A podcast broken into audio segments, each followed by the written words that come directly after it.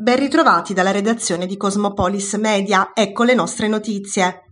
Coronavirus, il bollettino del 15 giugno segnala 31.885 nuovi casi e 48 decessi in Italia. Il tasso di positività scende rispetto al giorno precedente e si attesta sul 16,3%. In lieve aumento l'occupazione ospedaliera, salgono a 189 i degenti in terapia intensiva, mentre aumentano a 4.218 le persone ricoverate in area non critica. In Puglia il bollettino regionale segnala 2.018 casi e 7 decessi nelle ultime 24 ore. I contagi attestati nel Tarantino sono 206. In totale sono 20.061 le persone attualmente positive al Covid nella regione, di cui 216 ricoverate in area non critica e 10 in terapia intensiva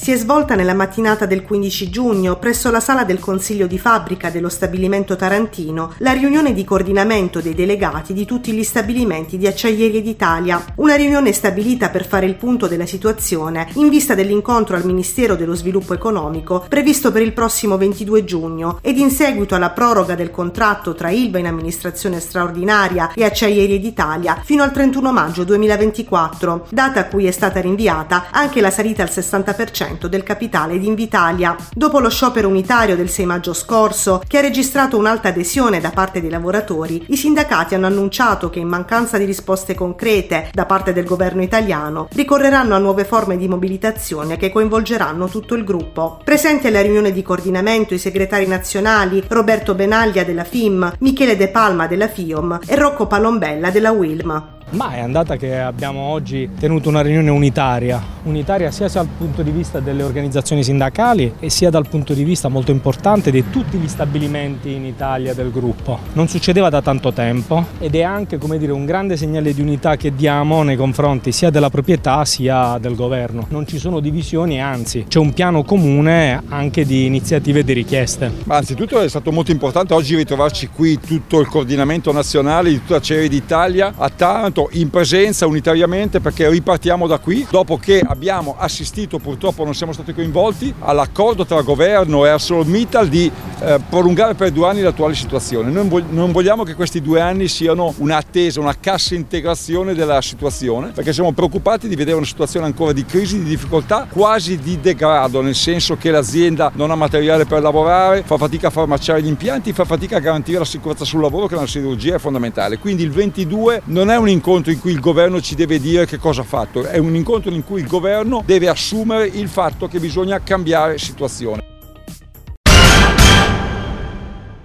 Un via vai di giovani in uno stabile di via Veneto a Taranto che ha insospettito i falchi della squadra mobile. E partita da qui l'attività di monitoraggio e osservazione degli agenti che dopo diversi appostamenti sono riusciti a individuare l'appartamento entro il quale avveniva la compravendita di stupefacenti. Dopo aver bussato è stata una donna ad aprire la porta ma alla vista dei poliziotti l'ha richiusa violentemente.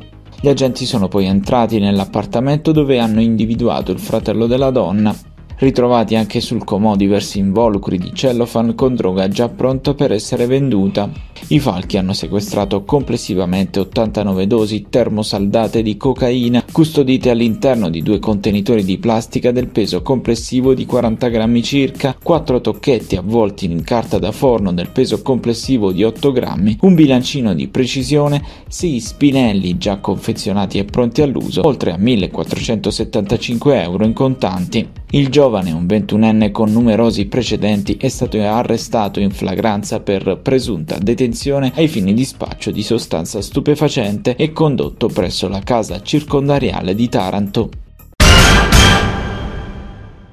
Castellaneta attendeva un nuovo vescovo dallo scorso 29 novembre, da quando cioè Monsignor Claudio Magnago era stato nominato arcivescovo di Catanzaro Squillace. Il nome del nuovo pastore è quello del francescano Sabino Iannuzzi, che ieri si è insediato nella sua nuova diocesi. Sono francescano dal 1988, quindi ho cercato di apprendere eh, alla scuola di Francesco un modello di vita perché diventi uno stile di annuncio e di testimonianza. Castellaneta è una chiesa ed è la cosa più importante, eh, è quel popolo di Dio in cammino che deve raggiungere attraverso la bellezza del Vangelo la pienezza di un mistero e incontrarsi con Gesù Cristo Essere in cammino significa vivere il Vangelo e viverlo in una dimensione comunitaria il mio valore della fraternità mi ricorda soprattutto l'importanza di vivere la comunione come elemento basilare. Credo che le tre parole che stanno accompagnando il sinodo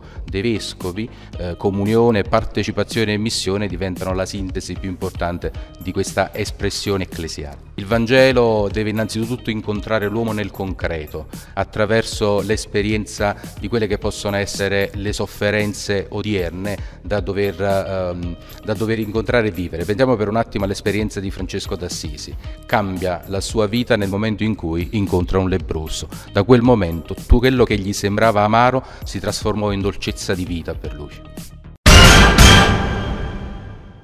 È stato proiettato ieri al Teatro Orfeo di Taranto il nuovo film di Ron Mosselino Banfi, Viaggio a sorpresa, coprodotto dalla BCC San Marzano di San Giuseppe. La pellicola ambientata tra New York e la Puglia è stata prodotta da Tiziano Cavaliere per Bros Group Italia e Eleven Eleven Films International in comproduzione con l'Istituto Bancario Ionico, Domenico Barbano, Mirella Rocca, Giovanna Arnoldi, Roberto D'introno e Nicola Palermo. Inoltre il progetto si è avvalso del supporto di Regione Puglia e Apulia Film Commission. La distribuzione della pellicola è stata affidata a Minerva Picture che ha anche presentato l'opera al Marché du Film del Festival di Cannes 2022 dopo il successo della presentazione al Festival del Cinema di Venezia 2021. Parla della Puglia, questo è marketing territoriale. Abbiamo visto il grande successo di pubblico che ha avuto eh, questo film, abbiamo voluto dare un'immagine positiva della nostra regione, un film che andrà all'estero, andrà negli Stati Uniti, è stato girato anche in inglese inglese.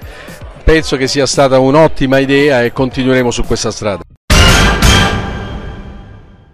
Uno spettacolo inconsueto in un contesto industriale che ne ha esaltato la performance è andato ieri di scena nella concessionaria Five Motors a Taranto nell'ambito del Map Festival DNA, insieme di brani inediti con immagini elettroniche davvero suggestive e una scenografia complessiva volutamente dark che ha reso attrattiva e spettacolare la conferenza scientifica di Temmo Pievani, filosofo, romanziere ed esperto di teoria dell'evoluzione, sulla storia del genere umano.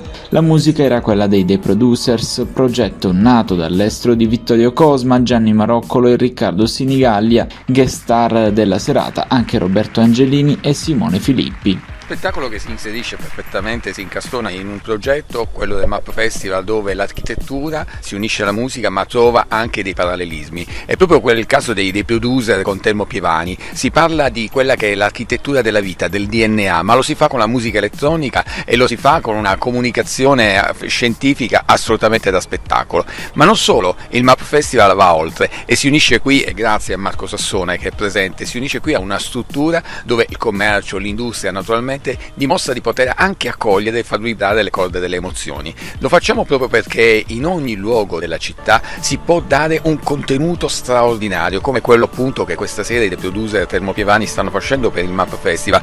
Mi fa molto piacere questa sera essere qui con Piero come rappresentante di tutta l'orchestra della Magna Grecia che da anni ormai si impegna in maniera molto attiva eh, per portare cultura nella nostra città, per portare eventi che ogni anno sono molteplici e variegati anche loro, nella loro offerta insomma, per un pubblico anche diverso e come, insomma, come i nostri affezionati diciamo, amici sanno noi abbiamo piacere eh, io e i miei soci come, come nostra presenza sul territorio diciamo, a dare un segnale anche noi al fianco di una istituzione ormai come l'Orchestra Magna Grecia per favorire appunto la promozione diciamo, della cultura nella nostra città. Una C che sembra essere una serie B. Sentiremo anche quest'anno il mantra che accompagnerà la prossima stagione del Taranto in un raggruppamento pieno di blasone e tradizione. Non ci saranno più gli scontri con Bari e Palermo, ormai nella serie cadetta, né con la rivale Catania dopo il fallimento degli Etnei. Ritorna la sfida con il Crotone che solo due anni fa giocava in Serie A e si rincontrano anche i volti familiari di Gelbison, Cerignola e Giuliano salite dalla D. Per la composizione del girone C l'unica discriminante sembra essere rappresentata da Monterosi e Viterbese. In caso di trasloco delle laziali nel girone B potrebbe toccare a Pescara e Teramo scivolare nel terzo raggruppamento. Al netto di tutto ciò, la lista sarebbe quasi già scritta con Audace Cerignola, Avellino, Campobasso, Catanzaro, Crotone, Fidelisandria, Foggia, Gelbison, Giuliano, Juve Stabia, Latina, Messina, Monopoli, Picerno, Potenza, Taranto, Turris e Virtus Francavilla. A queste 18 dunque si uniranno o le laziali o le abruzzesi. Dalla redazione di Cosmopolis News è tutto, al prossimo aggiornamento.